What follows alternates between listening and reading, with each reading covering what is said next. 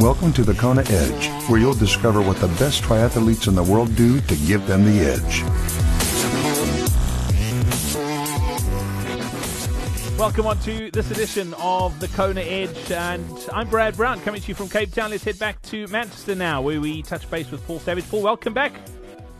Thank you very much for having me back on the show, Brad. No worries. Let's talk about your approach to, to nutrition and uh, particularly nutrition around an Ironman. Is is it? Uh, I mean, is, I'm guessing it's something that you you've worked particularly hard on.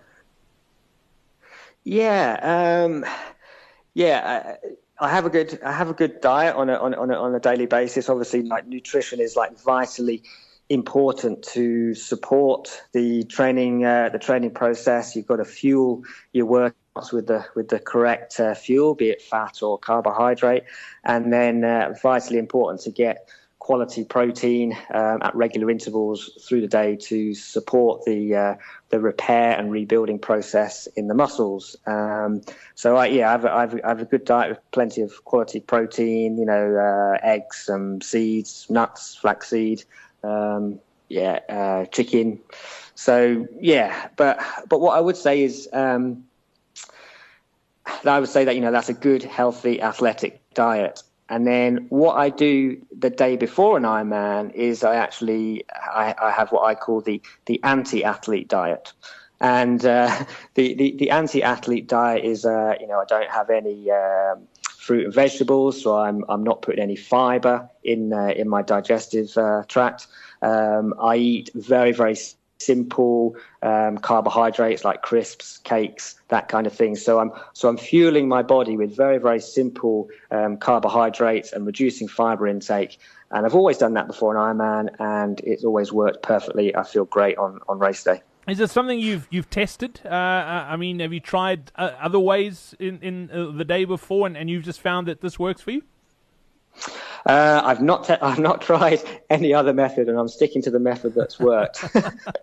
uh, and and and that you know, uh, it's not it, it, it's when I, when I was doing my first Ironman, I was actually I was uh, in the process of studying for my level three British Triathlon Federation coaching uh, qualification. And we had a, a, a great um, seminar from one of the um, sports nutritionists uh, in Leeds at Leeds University. And so he works with the Brownlee, uh, the Brownlee brothers and all of the other great athletes up there in Leeds.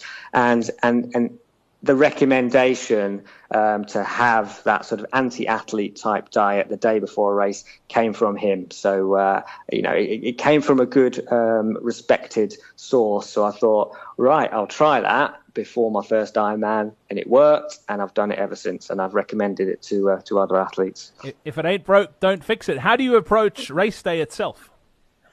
So race day, uh, a light a light breakfast, you know, something like um, porridge, uh, porridge and honey. Um, if I've if I've got access um, to to a stove to cook the porridge on.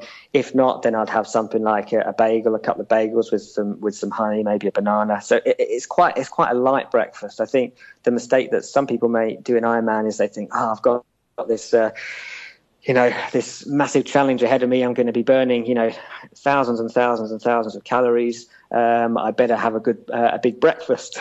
uh, but that's that's the worst thing you can do uh, before an Ironman. You know, have a big breakfast and have all the all the blood diverted towards your uh, stomach to digest that big breakfast. So it's a fairly light breakfast.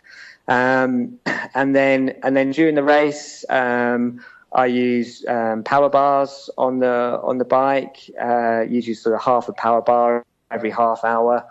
And I have jelly babies, you know, just simple, um, simple sweets, jelly babies, um, just to sort of help me along the way as well. Obviously, salt tablets, uh, and then just pick up pick up plain water from the aid stations. That's uh, that's what I do on the bike. As far as recovery goes, uh, after individual training sessions and, and after Ironman, anything in particular you do? Uh, well, after Ironman, I always like crave a lot of uh, crave a lot of meat uh, for the week after. So uh, you know, you just get that sort of craving for protein when you've really uh, pushed your body to the limit and uh, you know destroyed a lot of of muscle cells. I think you need you need to really in- increase the protein intake after after a big Ironman race. Fantastic. Paul, thank you so much for your time. If people want to reach out to you or find out about your coaching, where, where can they get in touch with you? Uh, I've got a, a website. Uh, it's uh, www.physio-coach.co.uk. Uh, you can find me there. Uh, and uh, yeah, email access through there. Brilliant. I'll put that link into the show notes as well. If people want to click straight through, they can. Uh, Paul Savage, thank you so much for your time. Much appreciated. Okay, thanks very much, Brad. We hope you enjoyed this episode of the Kona Edge. Nutrition is key to put in world-class performances. Register now for our upcoming free online nutrition seminar on thekonaedge.com slash nutrition seminar.